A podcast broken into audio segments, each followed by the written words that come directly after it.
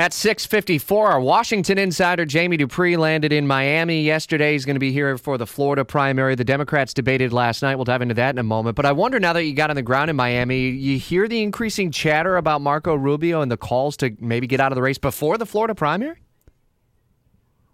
Well, let's put it to you this way, Rich. He was holding a rally in Hialeah yesterday, and I was getting texts from people who were saying, "Oh, Rubio has canceled his uh, his Hialeah rally. He's canceled all of his events, and he's going to get out." And I was saying, "Yeah, he's talking right now." So that that's the the kind of rumors that are flying at this point about Rubio, and that's that's what's always so difficult at this point in a presidential race. Is here's a candidate who is trying desperately to keep it together, to keep his campaign going, and yet every other question is, "Hey, you dropping out?" Tomorrow? You're going to show up at the debate? Are you, are you going to endorse somebody else at the debate? And so Rubio put on a brave face yesterday for what was not a huge rally or anything like that in Miami.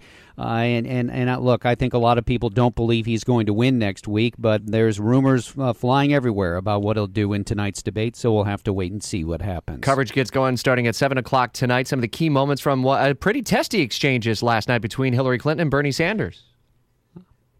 It was. I, I, agree, Rich. I thought it was one of the, maybe the testiest debate yet uh, between the two of them, and, and certainly Sanders came in with a little extra jolt of energy in the wake of his victory in Michigan, and he and Hillary Clinton mixed it up on all issues, but especially over immigration, which was a big focus by the folks at Univision who were part of the sponsorship last night of this debate here in Miami.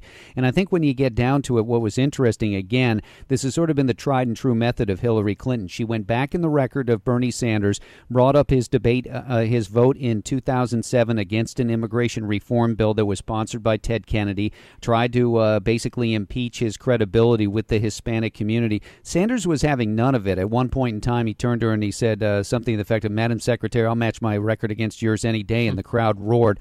I don't know that anybody opened up or, uh, you know, got away from each other last night at the debate, but it's a reminder that uh, Sanders has been able to push Clinton, especially in some of the northern states and obviously obviously you look at what's on the schedule for next Tuesday and you see Ohio, you mm. see Illinois and Missouri.